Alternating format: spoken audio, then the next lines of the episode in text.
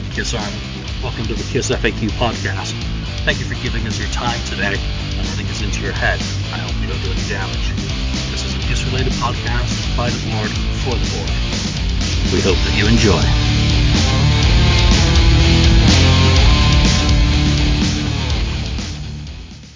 Welcome to the Kiss FAQ podcast. I'm your host, Julian Gill, admin on the Kiss FAQ message board. And on this week's episode, welcome back, stranger, Joe.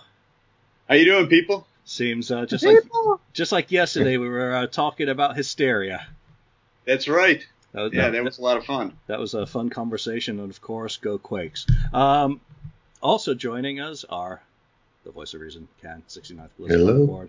Board, and Marcus Almighty. Mark, congratulations, second single, Project Gemini, Mm. kick-ass song. Very, Well- very much digging it. It's uh, love the lyrics on this one particularly, and it's uh, you know, I, I, I keep wondering if I'm going to have to say that's even better than the last one. It's even better than the last one. You know, it's uh, really enjoying it. So congratulations. Yeah. Um, anyone who wonders what the hell I'm talking about and why I'm talking about something non-Kiss on a Kiss podcast, well, because I can. And Mark's music's really cool. So projectgemini.com and Mark, give us the the uh, the Bandcamp info on that as well, so people can check you out. So yeah, so if you want to check out the singles, you just go to projectgemini.bandcamp.com, and then if you just put slash releases, it'll take you right to those separate releases for ease of checking it out. And uh, like Julian said, the www.projectgemini.com is also a good spot to check out stuff, and that was done by our fabulous Julian Gill at a fabulous website. I thank you again for that. Yeah, till you get the bill. uh, exactly, but it's worth it every cent. Yeah, So- hand coded HTML, old school. All right, uh, let's get into some Kiss stuff. Uh, behind me, you might see the door, and I, I dropped the dime on it, and it's eight feet tall, a backdrop which is coming to Atlanta. So if you like the back of the Odyssey book, that wonderful artwork Nils did for uh, Tim and the, my book, uh, and you want to get a photo in front of that door, well, this backdrop will be available for you to pose in front of, and as long as you keep your clothes on, you're welcome to take photos in front of it in Atlanta at the expo in January. So I'm going to use it for the shows until then because it looks better than that piece of shit I printed out on paper um, using the plotter. So today's topic is, you know, it's kind of the end of Rocktober. And as we get towards the end of this month, what is the album that came out around that time in 1982? The album that everyone always loves talking about, and we're going to touch on some of the other October releases Creatures of the Night. And everyone should be doing devil's horns, silly faces, and going all Halloween on us. So, you know, let's just go around on everyone's first impressions of that album when they first heard it and the kinds of things that uh, immediately they think of when they hear that album mentioned. Joe, let's start with you. Okay, first thing I think of is how Kiss was so dead in the water when it was released. And I was a freshman at the University of Iowa, and I went to the record store and was literally the only guy at the University of Iowa who bought the album. And I was a complete outcast because I liked Kiss. Now, the background leading up to that album, especially being from Chicago too, is I Was Made for Loving You killed the band in Chicago. Um, they couldn't draw until the reunion tour. Uh, you know, subsequent tours, I had to drive up to Milwaukee on the Animalized tour because they had to cancel. They didn't have to sell enough tickets. So they had Dynasty, then they went to Unmasked, which was pop and weak sales, and then the whole weirdness of The Elder, uh, one of the greatest musical mysteries of all time. And then they returned to their hard rock roots. And what I remember uh, before the album came out is I used to subscribe to a lot of fanzines. I was into a lot of the new wave of British heavy metal and a lot of the underground heavy metal scenes. And there was a guy named Bob Muldowney out on Long Island, and he had a fanzine called Kick Ass Monthly. And Kiss was so desperate, Paul Stanley did an interview with this small fanzine, Mm. and he talked about the Creatures album. He talked about Ace Frehley still being in the band. Now I know they had to have that um, facade to have their polygram record deal with the three original members, but he was talking about a subsequent tour, and he specifically said that Rocket Ride would be on the set list, Julian, and I know that's your favorite and one of my favorites of all time. So I was really excited about the album coming out, them returning to their heavy metal roots. But when the album came out, it was it just fizzled. It, they were dead to rights. Now, as time has progressed, there you go. There's the video. Um, you know, as time has progressed, the album has grown and it has become a classic and very popular. You hear "I Love It" loud all the time at sporting events, the, at least the drum beat. So those were my first impressions uh, when I got the album, and it was uh, it fizzled when it was first released, but now 35 years later, it is looked at as a heavy metal classic and one of Kiss's best studio releases.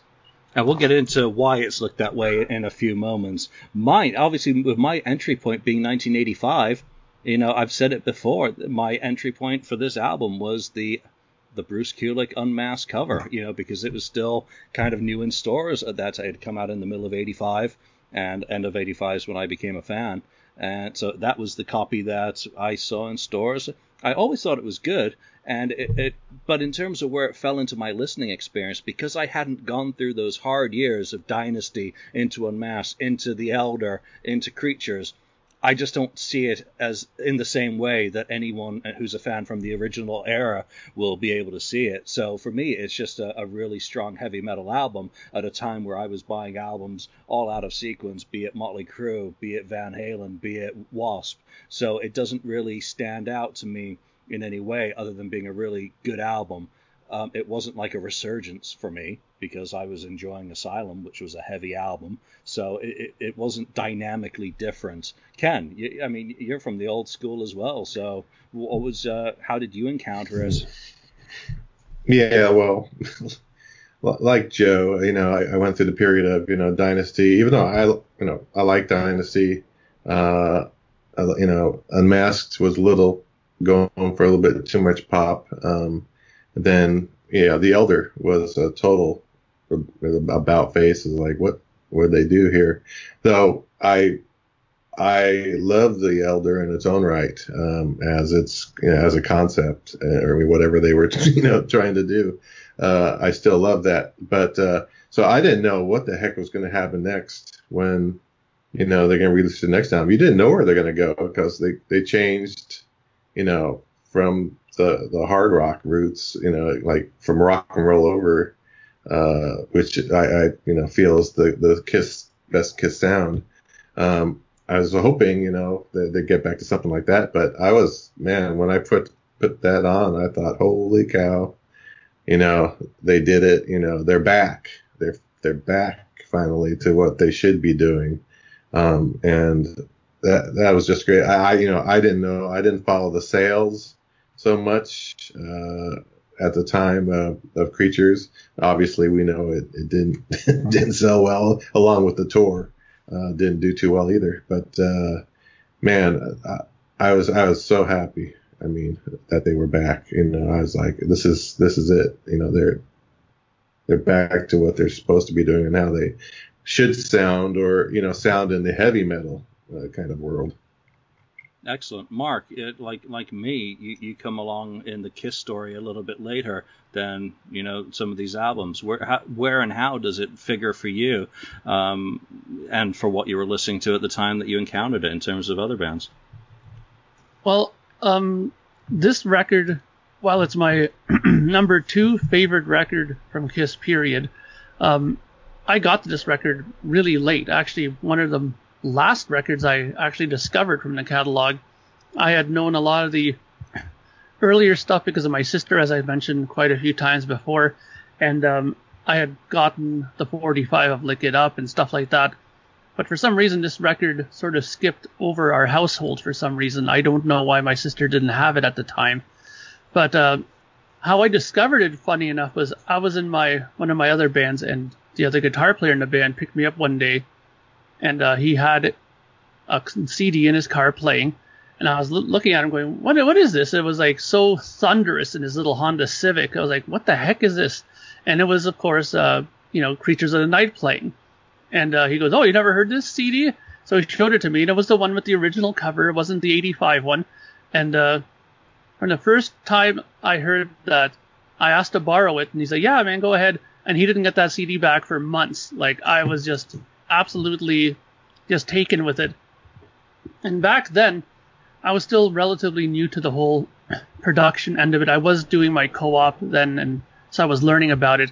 But the more I dug into this album, the more I learned all kinds of fascinating things about it. And the production of this record is something that's still stuck with me to this day. The thunderous drumming, the guitar tones on there, um, even the vocals sound really good on this record. I like the way they mixed it and stuff like that. It's just, and Gene's bass sound on here, even though we know Gene didn't play very much bass on this record, but the bass sound that they had on this record, really good, really, really punchy.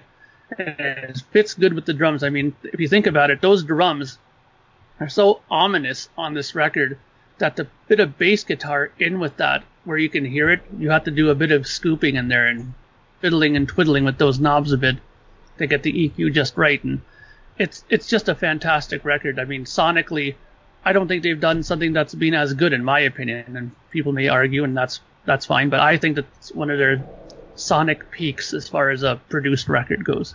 It's the real sonic boom, so to speak. Yes. Uh, Joe, you know, what is it about the album that makes it so great for you? Is it the songs? Is it the sound? Is it that it has the backstory of coming off several years of uh, not being so great? Or is it, uh, you know, come come down to, I guess, you know, what Mark is intimating, you know, that they captured, I think Niko Bolas is the engineer who was well known in the industry for being incredibly talented at capturing individual instrumentation in the studio and absolutely being very dynamic, along with one of the other techniques that have become popular around this time. But w- what is it for you that makes it so great? It's actually all the above. So when when I purchased the album, like Ken, I was really excited that they returned to their roots and they're even heavier. And to feature Eric Carr's drumming in such a powerful way was great. 35 later, 35. Also at the time, it was really it was pretty cool because they because no one liked Kiss that much anymore. They fit into that underground scene. They fit in with the Saxons and the Maidens and the Metallicas that were just coming up, and not a lot of people liked them. So they were that they were like an underground heavy metal band again. So I enjoyed that aspect. But now, 35 years later, it's still a great album. And what really blows my mind is when you dig deep into who played on the album, so many people came from a non hard rock metal arena and created a heavy metal masterpiece. You had Robben Ford, who's a blues guitarist and doesn't even like Kiss. You have uh, Steve Farris from Mr. Mister playing lead guitar. Michael James Jackson produced Olivia Newton John. Um, Vinny, Vincent Cusano was a writer for Happy Days and bouncing around. I mean, he had rock roots, but you know, was more of a he, he, songwriter, singer, uh, rock, you know, more mainstream rock and roll. You had all these players. Uh, Bryan Adams, uh, Canadian pop, emerging Canadian pop star, uh, wrote one of their heaviest, most, most iconic songs that gets played at sporting events to this day. So it, it, it blows my mind that all these non-metal people helped create a heavy metal masterpiece. And I agree with all you guys. It, it's one of my top, definitely, probably my second favorite Kiss album. Well, if you include Ace Frehley's solo album, it's my third favorite. But uh, for band band collaborations, comes after Rock and Roll Over for uh, studio albums. Yeah, and, and some of what you say there, you know, some of the players, uh, Jimmy Haslip, bass, Yellow Jackets, and Black and Blackjack, of course. He is a monster player to be playing on a Kiss album, regardless of, of the session the session work. Mike Porcaro as well is a session player on this, and who knows who else. Ken, what is it that makes it so good for you? Well, to add on to, to Joe's comments, uh, you know, with all those people, it's to me it shows how well Michael James Jackson produced this album that he could with all these different players and different songwriters and how how he was able to make it sound so cohesive like it was one band really playing uh, these songs uh, which is you know that's just amazing to me when I think about it. The other thing that stands out is like everyone knows the drums, and it was really the first time we really got to hear or see what Eric Carr could do. Um, Elder, you know, was a little this and that, and he didn't play on every one of those, as we know. Um, but you could really see in the in the rock world what he could do, and he was just awesome. I mean, just to show his talent on that. So it was finally, you know, time to, you know, put him out there and let the world see, you know, who, who this drummer was. So as for the rest, the songwriting, everything, the vocals, guitar, everything is just, just fantastic. I mean, I don't know what else to say about it. It's just a, a fantastic album. It is, you know, definitely in my top five for sure. Um, like you guys, so for me, it was always the sonic signature of the album that it's so powerful, it's so dynamic. Um, if you remember back in the day, if you had a double tape deck, you could uh, put two separate tapes in, play one, it would flip over to the other side, and if you'd hit mm-hmm. play on the second deck, then it would cue that one up afterwards. So it was like almost, you know, you'd get four sides of tape without having to flip anything over and all that. I regularly had Asylum in one deck and Creatures in the other, and it was just it, the bombastic intro to Asylum, obviously for me, was King of the Nighttime World. And the first time I heard Creatures of the Night and the bombastic introduction to Creatures of the Night, and you know, even better production than Asylum, because come on, as much as I love Asylum, I'm not going to say it comes anywhere near Creatures of the Night in terms of its sonic fidelity. It's a good uh, poor man's copy of a perfect moment in time, but it's nowhere near that level of depth. So those were my go-to albums for, for quite a long period of time because once once I discovered it and found out where it fit into the kind of the band's history, I was like, okay, it makes it makes sense, and it, it, it almost seems that the two that are in between it, you know, Lick It Up and Animalize, don't quite fit as well as Sonic Partners as Creatures in Asylum do, at least from my ears. Mark, what what is it that grabs you the most? The the one I guess thing that really makes it a, a great album to you? Um, I think it's got to be the songs. I mean, it's one of those rare Kiss records again, where I don't find myself skipping songs on it. I I really like everything on this record from beginning to end. And I mean the when I keep talking about the production of it, that's just really the icing on the cake because if the songs were terrible and it had great production, then you still wouldn't want to listen to it if the songs sucked, right? But uh, the songs are great. Um, we all know that Paul Stanley said several times that he's, he'll say every day that Creatures is a better album than Lick It Up. And I tend to agree with him. I like it better than Lick It Up. I find that I skip a couple songs on Lick It Up more than I do anything on Creatures, but it's uh I, I like the the songs the the the it was kind of more aggressive. Even the messages were more aggressive, like you know Killer and you know Creatures of the Night and I Love It Loud and you know, and even back then, just like a, as I was showing in those little video clips, you know, they were trying to come across with a little bit of a harsher image, and it seems like the media kind of picked up on a kind of a wrong image almost with them, with the whole, you know, smashing of the records that they were doing back then and stuff like that, how making them turn out to be some kind of, you know, Satanists, which they really weren't, obviously, right? But, you know, I I think that if anything, while the records didn't do anything monetarily. It didn't sell as good as their past works. One thing I know it did do is that I kind of started putting Kiss back into the cool books, especially when I was in high school and stuff like that. I know that a lot of people started, you know, they were a bit more willing to pull out their jean jacket with their Kiss patch on it when they played, you know, Lick It Up on MTV and stuff like that. So those records, I think, helped push them back into the the cool ranks, you know, you didn't have to drop your head anymore, like from, you know, Dynasty or Unmasked, because, you know, this is heavy, this is cool, this is what was kind of happening at the time. So, you know, I, I love the songs on it, but I'll admit, you know, liking those records, you know, kind of also put a little bit of a stamp of coolness on you when you were in schools and stuff like that, because those songs at that point had a little bit more grit to it, right?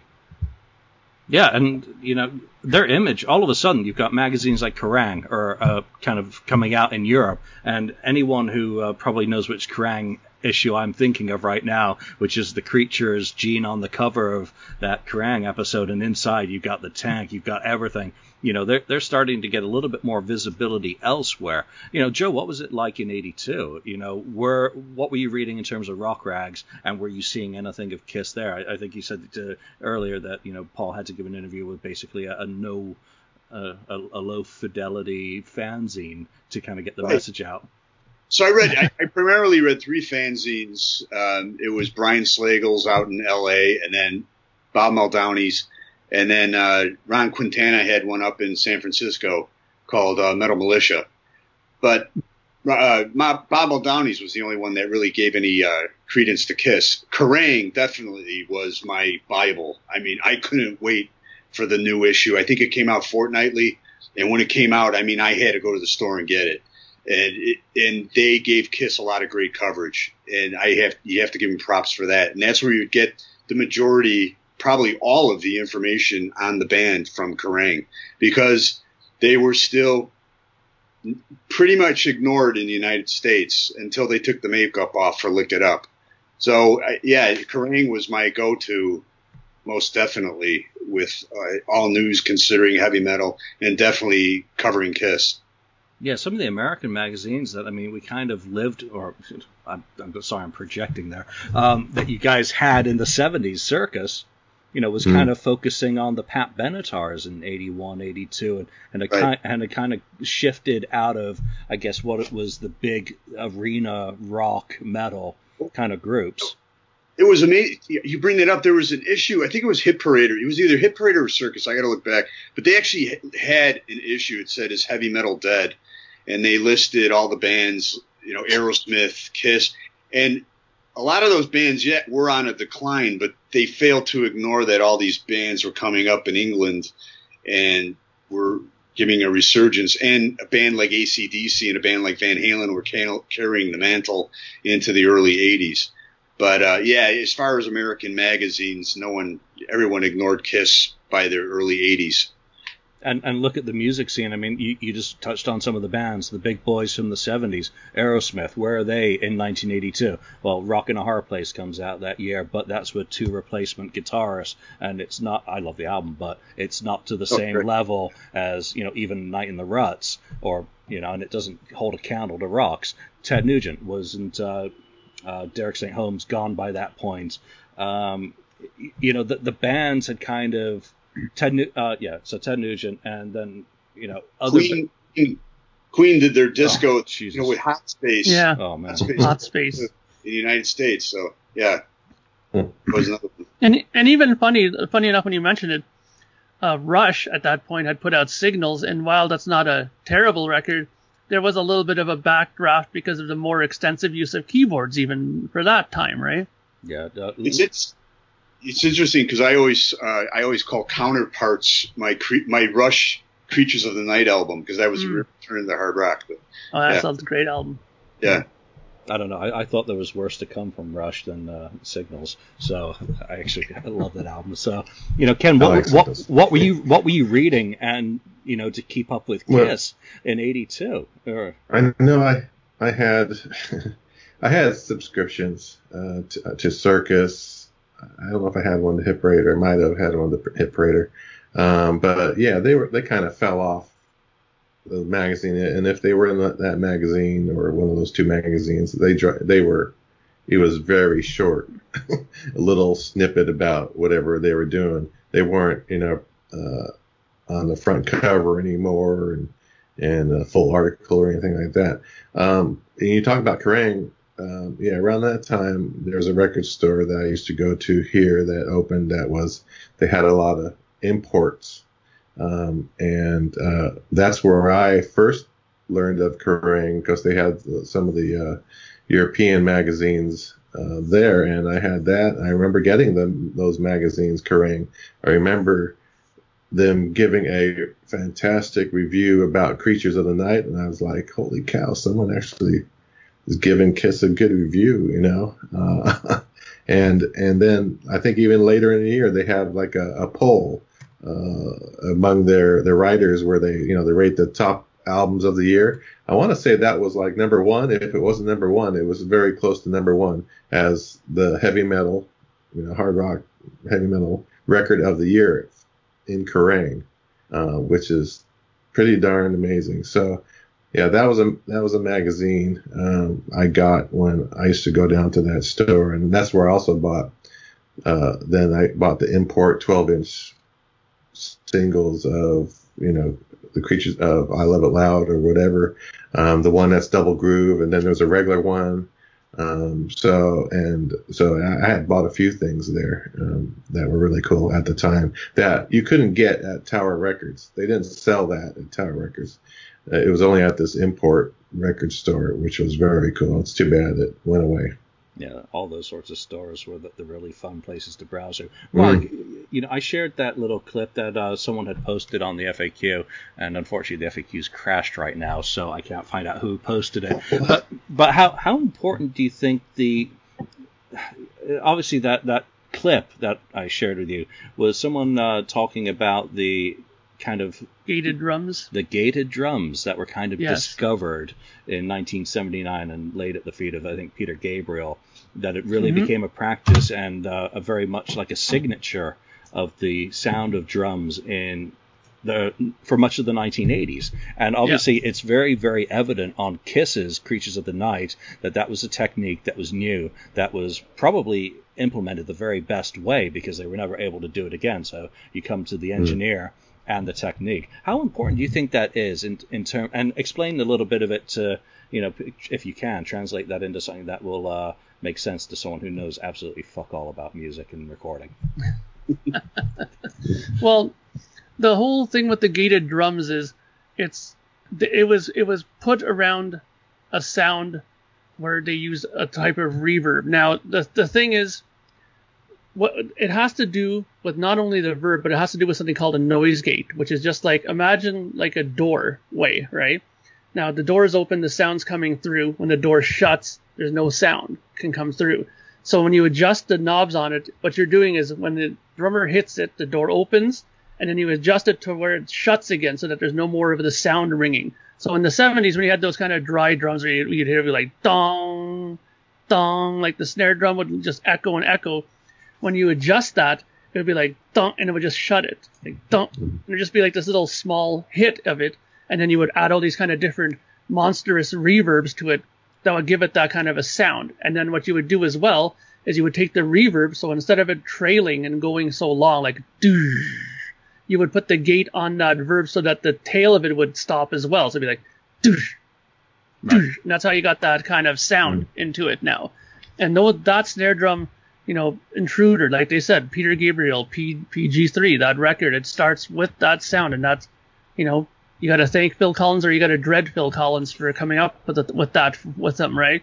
But it was so signature to the early part of the 80s, especially up until 85 at least, and even longer they had it. But that snare drum and kick sound was everywhere, right? And if you think about it, the Simmons drums is just another example of that, but just electronically. So it's because those are very short, but big, supposedly supposed to be big sounding drums, right? And they have those really stupid sound to them when you hit them, right?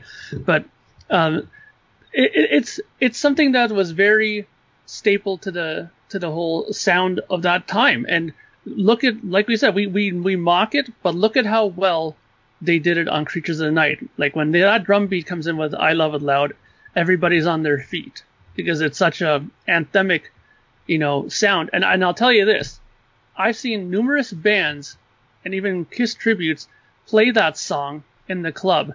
But if you ain't got that sound and that verb on that kit, it just sounds like nothing. I've seen bands where they're playing and it's just like do do do.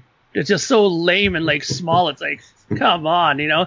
Like now drummers try to use like trigger samples to maybe try to find that verb so that he can use it and incorporate it into the live drum sound because you want to make it sound huge, right? Just like that, right? And like I said, it, it's something that people don't like, especially on the snare drums. I find that people used to say, "Oh, that's such an 80s snare drum sound," and lots of bands had it because it was such a big sound everybody then wanted to go for the big production, and while the drums got bigger, unfortunately some things got smaller. You got these, these tiny little keyboard sounds, and the guitar sound sometimes got a little smaller, especially in like the new wave period and stuff like that. But they always kept that kind of a gated snare for bands, you know, throughout that time period.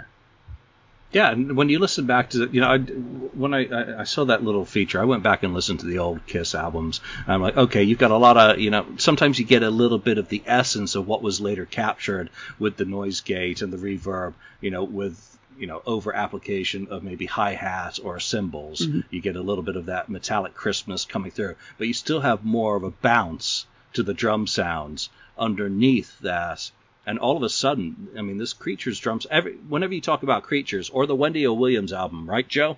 There, there's oh, yeah. there's a, there, there's a there's a, a crispness and an underlying power to all the music, uh, all the instruments on the albums, but it's the drums that are the foundation. So th- th- that always yeah. strikes me, you know, and, and, it's fun to go into the technical side that you know it's captured by miking rather than anything else. Mm-hmm. But uh, is that the only thing that really sets this album apart? I mean, we, we kind of come back to, or are the songs good enough? And what's left off this album? Is it as good as it could have been?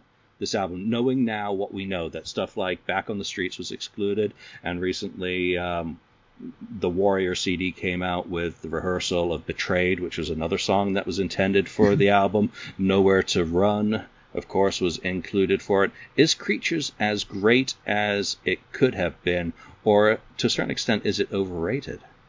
Ken. um, I don't know if it's a. I, I don't want to say it's overrated. It's not overrated. It's as good as people you know say it is. You know, most of the time. Um, uh, I'm not gonna say it's their best album, um, but it's it's it's up there. Um, as for how could it could have been good, it could have been. Um, you know, it's, it's my, my life. life. It's my life. Mm-hmm. I always say that. It's like it's my life. Uh, I know we're gonna hear something from. Uh, you know, we heard a snippet of Gene's uh, Vault demo version. I don't know which version that is fully. Uh, maybe is, it's that, all him. that is Gene's demo. That is. I don't believe Vinnie's on that, by the way. Yeah, yeah, and uh, so, man, um, if if they use the music like that they had for Wendy O. Williams, it, "It's My Life" with them singing. That would have been a fantastic song to have on there. And you know, and we've talked about some of those other ones. Yeah, you, you talk about "Betrayed." That's cool. Um, you know, uh, was it uh, back, back on, on, the, streets? streets? Yeah, yeah, yeah. There you go, Mark. And um, and also not for the innocent, even with the trade-off vocals for you know Gene and Paul. So yeah, I think it could have been better. I could it could have been a little bit better. Um, in, in this case, I wouldn't have minded if they added a couple more songs, kept the songs they had on there, added a couple more songs to put maybe a, a additional song on side one and an additional song on side two. It still would have been it would have been even, even greater, I think. I've I've said Wendy O. Williams, Joe, so I'm going to dangerous territory with you, asking if Creatures of the Night could have been better. Uh, what do you think? Um, I have to agree with Ken. I actually I don't think it could be. The only way it would be better if he added a couple more songs. The only weak spot for me on the album is I love is um, I still love you. Uh, it I can listen to it, but it kind of grates. Uh, it, it was the bathroom song on that tour, but obviously Paul felt strong about it and had to put it in there. I don't know if that was about Donna Dixon or if it, as well as a million to one was, but um, I would have loved to have seen "It's My Life" added to it. The Vinnie songs on it would have been great too. But as a standalone album, I mean, there's this album I can listen to top to bottom, and I like every song a lot and love uh, quite a few songs. Creatures is great. Uh, I love it loud as much as it's overplayed. I do not get tired of it. And War Machine is just friggin' awesome, and I love when they play it loud. So, uh, can you improve it? Maybe a little bit, but not by much. It's that and Rock and Roll Over and Ace Frehley's album. Was pure perfection for me coming out of Kiss. Um, so yeah, but to add a couple more songs, that would probably be the only way to really improve it. And I still love you. I can skip. Yes, so so it's like knock knock knock Universal Deluxe Edition. If eh, eh, you know now, if any like non-originals album deserves a deluxe treatment, it would be this one, even with uh, the worm of uh, you know Vinnie's involvement in it. So so Mark, you that question to you, can it be better? Well, uh, let's put it this way: from any musician's perspective, when they look back to their record, they can always say, "Yeah, that could have been better." You always think it could be better. You, when the day I hear a musician who's completely satisfied with a record, I'll be shocked. But you know, we we also kind of forget a few things as well. I mean, during this period, they also had to do Killers for a, for the record label because they were, you know, because of the kerfuffle that happened before, and from what I keep reading on various books and stuff like that, um, they were against the wall. They were using multiple studios to get the record done. You know, time was against them, you know, during this period too. So, you know, they didn't have the luxury like some bands. Like I remember when I was watching the making of Hysteria, you know, they were, you know, Joe Elliott could be sitting there playing on a guitar and Mutt Lange comes in and goes, that's the great song. We got to go and record that right now. Like they had that kind of advantage where they can go and drop in another song at the 11th hour. But Kiss, there was no way in hell. Like when they had the nine songs bed tracked and they were working on it, that was it. There's no way, you know, you know, Eric could have came in and said, "Hey guys, I got a great song. Can we do this as well?" They probably look at him like he fell out of a tree or something, right? But they they were time constrained too. So for what they did and how much time they had to do it, I think Creatures is unbelievable. It turned out fantastic. I mean, you know, Gene was going through his personal t- trouble too. I think Diana Ross had left at that point, and that's why he didn't play some of the bass I read in certain books, right? So, you know, who knows if that's true or not? But, you know, look at all the things that supposedly were happening during that time, and they still made a record like Creatures. So, hats off to them for that. Yeah, I, I think if it get, gets expanded with any of those songs, I, I think it would have made sense to have included Nowhere to Run. You know, just from the point of view that it wasn't included on any release in the United States, their home market but by that time, they're probably so down in the dumps they needed something to pick them up other than cold gin, and it was just like get nine get nine songs out there, and and it doesn't yeah. matter. You know what are the reasons why the other songs were left off? Well, they've talked about you know it's my life. I I, I don't accept that answer. I, I think there must be something more to that story yet to come out about why it wasn't um, why it was not included. Paul didn't want two Gene singles on the album. yeah. he, he, you know, he's a who knows? He's he's, no a, he's a co-writer. I would I would love yeah. to find out what the real reason is. I can understand that for Back on the Streets, it competes directly with I Still Love You, and is is Paul, you know, going to at that point let someone who's not even in the band yet don't forget he's just a co-writer mm-hmm. a, basically a, a, gunslinger you know have that sort of focus because they're that it's going to get commented on. So that one makes sense. Um, what else? Betrayed. You know, I, I, I just don't see that as a fully fleshed out song at, at this point. Um, you know, and I, I guess. What about any of the other songs off of the Killers? I mean, they're not great, but I mean, I guess they could have been technically looked at, right? I don't think I don't th- I don't think any of them sound right to go on the album. I think they're they're a completely different session. Yes, the Killer session mm. becomes the Creature sessions, but they're completely different. They're, yeah. they're, they're dynamically different. They don't sound right. They don't have the same production uh, qualities, or they have the same producer, but they don't have the same engineering. Um, mm-hmm. So they're, they're they're two different. How would they sound? Well, look what they do with the remixes for Nowhere to Run and what's the other one, Partners in Crime. You know, later on in the decade, they try and beef them up and make them sound right. But you know, it, it's, it's that moment in time, I think. Yeah. So Rocktober is Creatures the best October Kiss album that's that's come out, Joe? Because uh, what are, what are your other choices? You get Alive too. you have Hotter Than Hell, Sonic okay. Boom, Monster, and Carnival of Shit. What, yeah. What about Psycho? Psycho came out in September. That's right. Okay. You know, um, autumn. Autumn was always the time of year for Kiss, really. If you exactly. look, if you look at the number of, of uh, albums that came out, but so I mean, Hotter Than Hell has better songs, but it's just so muddy, and I like those songs so much better on Alive that if I want to hear Parasite, I'm going to go to the Alive version because Eddie Kramer's producing it. So I would have to say that Creatures is the best Rocktober release. And I did forget to mention one there, and uh, Hot in the Shade. Yeah. Yeah, hot in the shade. I, I, I, I'll stand by this. I liked The Elder because it wasn't unmasked, and I liked Hot in the Shade because it wasn't Crazy Nights. So yeah, you, you that- know, that's, my, that's, my, that's my reasoning. But Holy shit! Here's you know here's some live news for you. The Atlanta Kiss Expo. Vinnie Vincent Mc, uh, mini guitar replica coming from Axe Guitars, just like Bruce has just done that mini Oh, guitar of his ban- crazy of that's Joe's favorite album, obviously Crazy Nights Banana Guitar. Well, Vinnie Vincent's doing one. Mark, you know Rocktober. wh- What are the albums there that you think are are the best and the worst, and compare it to Creatures?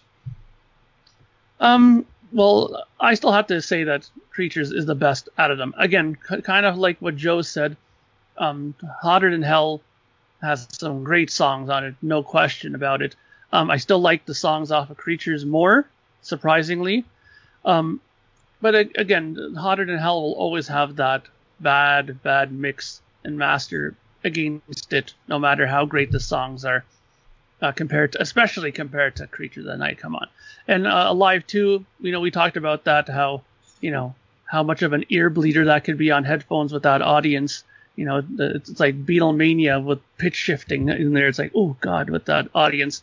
But uh, I don't think it's a a same level to my in my opinion. I I mean I think Alive 2 is a great record and a great release from other angles, but not musically. And I mean, don't even get me started with like you know Sonic Boom and Monster. I mean, I thought Sonic Boom they had the right idea, but the end result was not good. Again, it was one of those you know things that all those guys like me go on those uh, production message boards. All the those engineers would complain and bitch about the you know the loudness wars and saying how you know everything got turned into audio sausage and complaining about it. Right? Well, Sonic Boom is one of those records, and same with Monster. They're over compressed as shit, and they're every every engineer that I know would would hate to have their name attached to that because it's just not what you want to do when you release music, right? So those two are out. Uh, Carnival of Carnival of Souls. I mean, again, if it was if it was not a Kiss record, if it was a if there was another band that Bruce was making, you know, that was supposed to be directly in comp- competition with Alice in Chains or something, yeah, it would be a good record, but it's not a good Kiss record. Uh, Hot in the Shade, you know, what am I going to say? It's, it's that's just a demo record, right? I don't think it compares anywhere near Creatures of the Night. So Creatures is hands down the best. Nicely put. I'm going to be uh, contrary. I'm going with Hotter Than Hell, even with the poor production. I'm obviously one of those uh, bad Johnny Come Lately fans who uh, doesn't know his place and is going to go with an era to which he wasn't even a part of. And at three years old in 1974, um, I was barely, well, I wasn't able to make any decisions. I was probably still eating paper. But there we go. I'm, I'm, I'm gonna, I'm gonna, I'm gonna pick up Hotter Than Hell strictly because of the classics in it. You know, for all of the negatives, when I look at Rocktober in terms of Kiss, Sonic Boom and Monster, I like. I like the songs. I would love them to take the original, you know, I don't know what it is in Pro Tools, uh, you know, whether it gets compressed as it goes in and is fucked forever, or whether it could be given to a real producer slash engineer to do something with and salvage because there are just some audio flutters that I can pick up when I'm listening to particularly Sonic Boom that I'm like you know it makes it an unappealing listen which really ruins what uh, in some cases are some very good songs I'm not going to say it's perfect uh, I'm not going to say that there are some lows on the album that are pretty damn low but in terms of it being a band in 2009 what 35 years into a career making a you know making an album it was a great return to form it was pretty vibrant. It wasn't too Mhm. cliched. Monster, the same's the case. I, I, except I find the production even worse. And the highs higher because Long Way Down is is a great song. Um, so those ones don't really come into you know any contention vying for the best of Rocktober. Carnival of Souls, sorry, nowhere near. There's still a few songs in there that I like. Hot in the Shade, you know, for what it was, Joe said it best. You know, uh, it wasn't Crazy Nights, and I I had the same sort of reaction back then. You know, when I got it, I was listening to it in Singapore, and I was like, you know, well, I like Long Cold Winter. It starts off with a bluesy, Bad Seamstress blues, you know, uh, falling apart at the seams, and here's Kiss now doing the same thing on their album, and I thought that was perfectly fine. But in in terms of overall product, uh, no, nowhere near. So I'm going with Hot in the Shade. Um, yeah, I'm going with hotter than hell. They both start with hot, damn it. So uh, you know, with with the albums that you brought up, you know, like like Sonic Boom, I, I remember just being so ticked off. I was so angry when I purchased it because there was so much hype surrounding the uh, Walmart aspect, and there was going to be these Kiss corners, and I was expecting half of Walmart to be filled with Kiss stuff, and it was just shoved in the back. And then you come home and listen to it, and it was okay, but then you have Paul Stanley ripping off Poison, who ripped off Kiss, and then Anomaly was released at the same time, and I was like, you know what? I'm listening to Anomaly instead of this because I, I, I just I don't know. Sonic Boom just rubbed me the wrong way at the time. Carnival of Souls I was listening to already because so many people already had passed out the demo Yep. It was kind of a, you know, you bought the CD just to buy it because it was Kiss, but you heard it already. Um, I really don't have a hatred for the album. I, I, I think there's a lot of good things on there. Mm-hmm. Uh, Alive 2, you know, you guys covered it, you know, extremely well on that one epi- uh, episode a few episodes ago. Uh, the one thing about Alive 2, though, is Larger Than Life, I think, is a song that would have fit on Creatures of the Night. Because it had, you know, Gene Simmons is going for that Kashmir drum sound, and that sounds like it would be a Creatures of the Night song. It could fit on that album. So on this on side four of Alive Two, Larger Than Life is definitely a highlight for Gene Simmons in his songwriting. Yeah, I think you just mentioned one of the interesting things about Sonic Boom, and I managed to not go into Walmart. I, you know, in San Francisco, Walmart's not allowed; it's uh, strictly verboten, and you know, I had to order it mail order from them to get it, and then of course I got a copy from England, which came in a jewel pack because I hate those freaking digipacks with a passion. So jewel case uh, is the version that I have left. But you know, it, it, it did kind of bother me that you know never enough. Was it never enough that rips off uh, or dangerous? Which which one rips off poison? I can't remember. Um, I think it's never.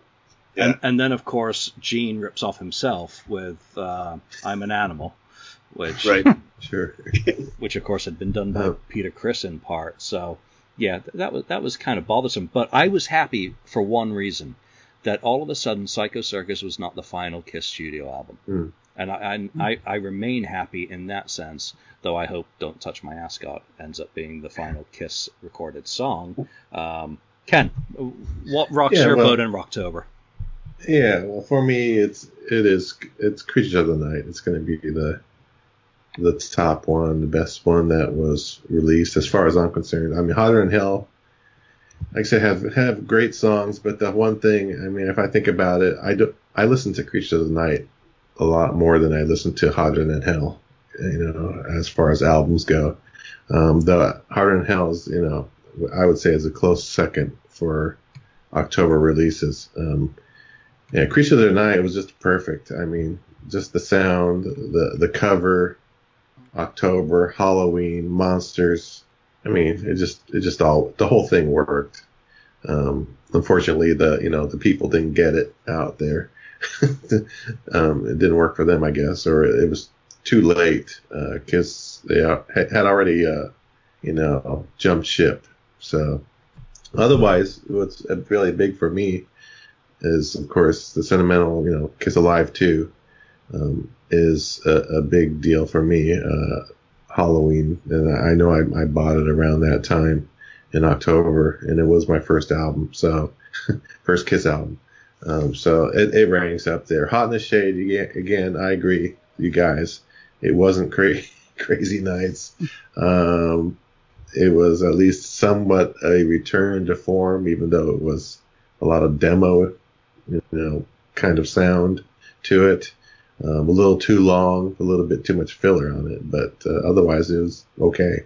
Um, then Carnival Souls is is good, and like Mark says too, you know, it's a good album, it's, but it's not a good Kiss album. It's not. It's not a Kiss. It's just not Kiss. It's it's a good album though. You know, otherwise it could stand on its own.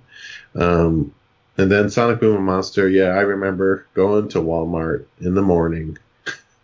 Uh, on that day it came out and looking for that Kiss corner and it's like there's no Kiss corner. Yeah. It's like a Kiss over in the middle side aisle somewhere. there was something over the, the Kiss M and M's were over here Right, on this. Kiss M and M's. They didn't even have T-shirts. They had the Kiss M and M's, a couple packs of Kiss M and M's, and then a display with the CDs. Yeah, the cards, the little Kiss cards. I remember those little. They had some kind of baseball type cards too. I, I bought one of those packages, and I bought Kiss M and M's, which I still have. Uh, but then in the other, then that was far away from another partner store where they had the, you know, Son- they they were putting out Sonic Boom shirts. They had Sonic Boom shirts and uh, Kiss Destroyer shirts, uh, t-shirts. I bought actually uh, uh, Kiss Destroyer shirt. I didn't buy the Sonic Boom shirt. Um, but yeah, it was just like, and then I had to go to the music department to get the CD. So it's like, what the heck, you know? But anyway, uh, it was, yeah, it was, that was kind of a letdown. Though the album, um, I actually enjoy the album uh, more now than I used to. Um, I think it's a lot better than, you know, I thought it was back at when I first got it. Uh, there was a couple standout songs I like a lot, um, but I think it's production wise, I think it's better than Monster. Monster is just come on, Oh, Brick- oh, yeah, Brick- come Brick- on. Monster Brick Wall. You know, though there's a lot of good songs on there, Julian. Like you say, I mean, I love Freak, um, Long Way Down. I love that song. Um, I just think there's something missing on Monster. I don't know what it is. There's something that bothers me about it, other than the sound itself. Uh, there's just something I, I can't put my finger on it, but something doesn't sound kissed to me. It just doesn't sound enough kiss to me. I I, I can't even explain it, but it's something. Uh, maybe I'll figure it out someday. Um, though there's a couple good songs, like I said, it's just something missing there. So Creatures of the Night is the one You know, for October. May- October. maybe Monster has too much backbone slippage. that might be. you, you know, one of the things with uh, Sonic Boom, and obviously, uh, you know, they included that disc of re-records on it, which, you know, someone was mentioning, and I, I don't know whe- whether it was as a result of an interview. I, I know I was working on something recently with that, and they said surely Sonic Boom is gold certified by now in the United States, having shifted. I think the last sound scans were 360, 370,000, which if you multiply by two for the discs, would mean that it's at least gold. Well, unfortunately, I, I did some checking into that, and one of the things that comes up is just like Symphony, where people thought that was going to be gold because it had two discs in it. It was not ever certified gold because it misses one core requirement for the RIAA. It does not contain 100 minutes of music. And the exact same thing gets gets Sonic Boom. It's not 100 minutes when you add the two discs together, even though it's got two CDs. That is not the basic thing for uh, modern certifications. So Sonic Boom is going to have to do it honestly if it's ever going to get a gold certification. And who knows, maybe it will. But I think Kiss signed such a bad contract with Walmart for that distribution deal. Um, I think the evidence of that, all that you need to say is, well, it wasn't included in the Monster box set, so they obviously weren't allowed to reproduce it outside of, you know, where they did a limited private run of the uh, what was it the five colors vinyl for it so very disappointing i you know sonic boom how often and this is what i do to it and uh, joe mentioned anomaly anomaly Mhm. sonic boom and bk3 just jumble them in and randomize them in winamp which Mm. and i i find that to be a thoroughly enjoyable listening experience because you get aces shit coming in ah yeah that just makes the world a better place. Of course, his al- his album did not come out in October. His came out in September of that year. So, um, the tours of all of these Rocktober albums. Creature Creatures always figures very high on people's want list for a pro, you know, a pro shot to emerge because obviously it's Vinnie Vincent on tour with the band. Um, the Alive 2 tour, absolutely stunning. That is the height of Kiss Hotter Than Hell tour, you get Winterland, which is obviously Mm. them before they're famous, but starting to find their feet on the road. The Hot in the Shade tour. Well, it doesn't start in October, unfortunately, for those people who got to see it, but is absolutely amazing in terms of the breadth of the set list that they performed. That was them embracing the, the past finally, thanks to the failure of Crazy Nights, in my opinion. Uh, Carnival Souls, there is no tour. So, what do you guys think? Uh, can you pick a best tour of the Rocktober albums and why? Mark, start with you on that. Um, well, out of the ones that I've saw, um, I saw them for um, Sonic Boom and for Monster. So those are the ones that I actually saw, um, and I enjoyed them. They were they were great. Um, uh, before before that, I saw them for the reunion and for Psycho Circus as well, but I didn't get to see them obviously back in the day for like Creatures, which I would have loved to have seen because you know, while I saw footage of the Kiss cruise when they did the recreation of the stage set there and stuff like that, I, I thought that that was pretty cool. That would have been, that would have, that's something I kind of mildly regret not taking a chance and maybe going on that Kiss cruise because that that's probably the only chance you would have had to to go see that era of a show and not having been in 1982 to see it like Ken did, right? Um, but uh, I I think that for me that's the one that nags at me.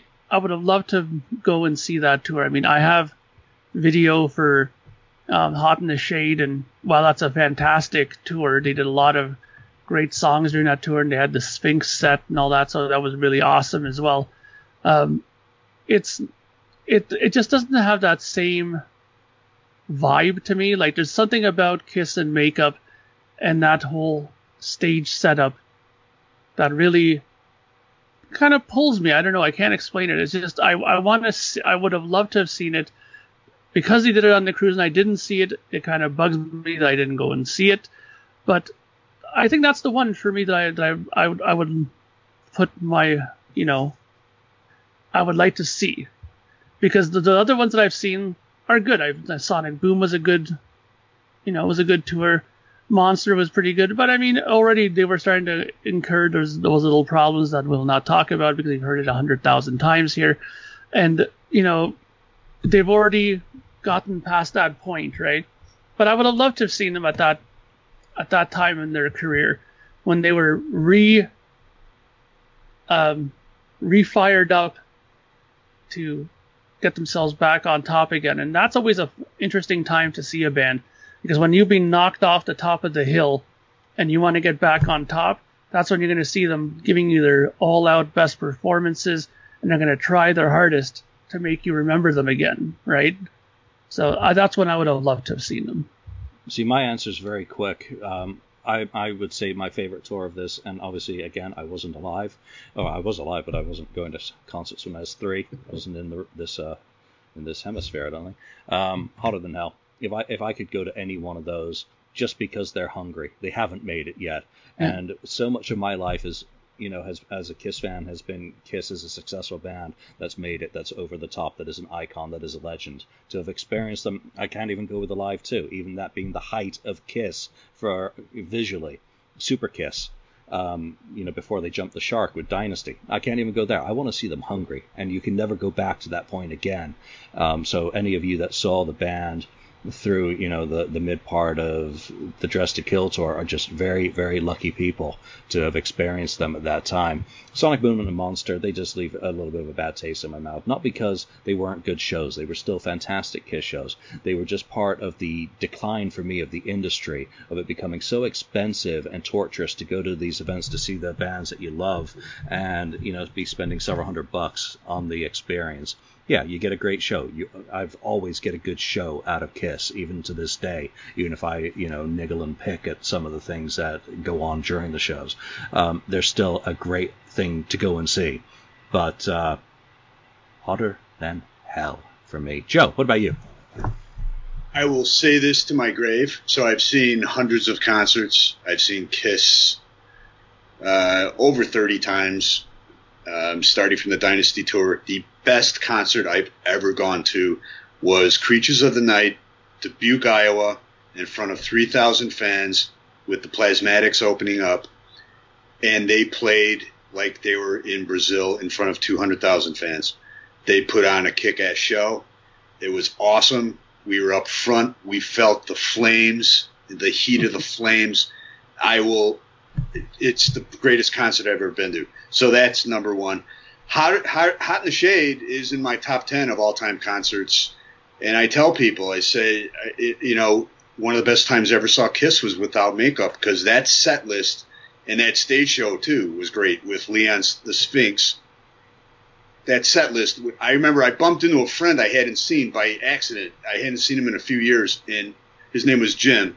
And I was like, "Holy shit, Jim!" And then all of a sudden they open up with "I Stole Your Love," and we almost crapped our pants. It was like it, they're back, you know, they're back again. It, that, that was a great show too. So that's a top ten concert of all time for me as well. But Creatures, hands hands down, that tour and that show just blew me away. And I will go to my grave saying that's the greatest concert I've ever seen.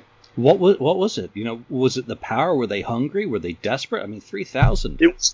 Yeah, no, it was it was it was crazy. We had to drive because I was at school, and I my roommate wanted to go, and we found someone else with a car. We were like the only three people that liked metal on campus, and we drove like an hour and a half on the two hours on this, you know, uh, Iowa highway and in ice and s- snow, and we get to this small venue because they didn't play these. They, they they played a lot of secondary and tertiary markets, and we get in there, and there was hardly anybody there.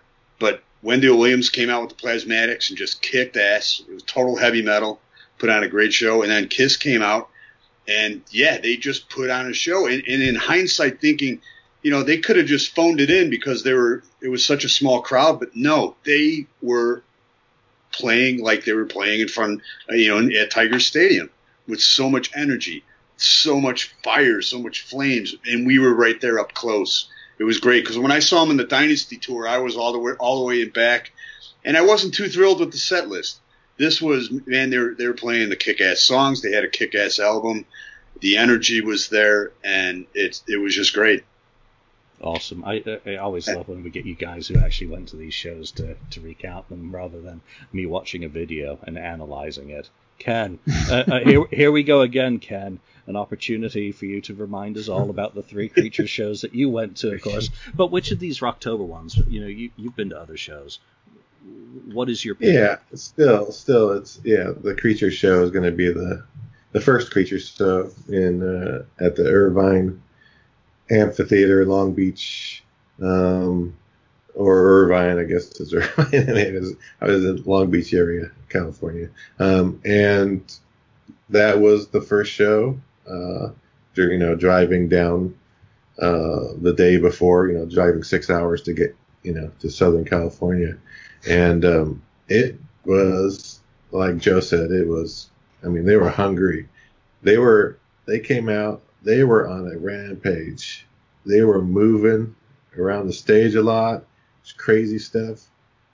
Towards the end, uh, Gene, uh, Paul Stanley got, I believe, got on Gene's, you know, shoulders at the end of our concert, um, which is, you know, never seen before or since actually.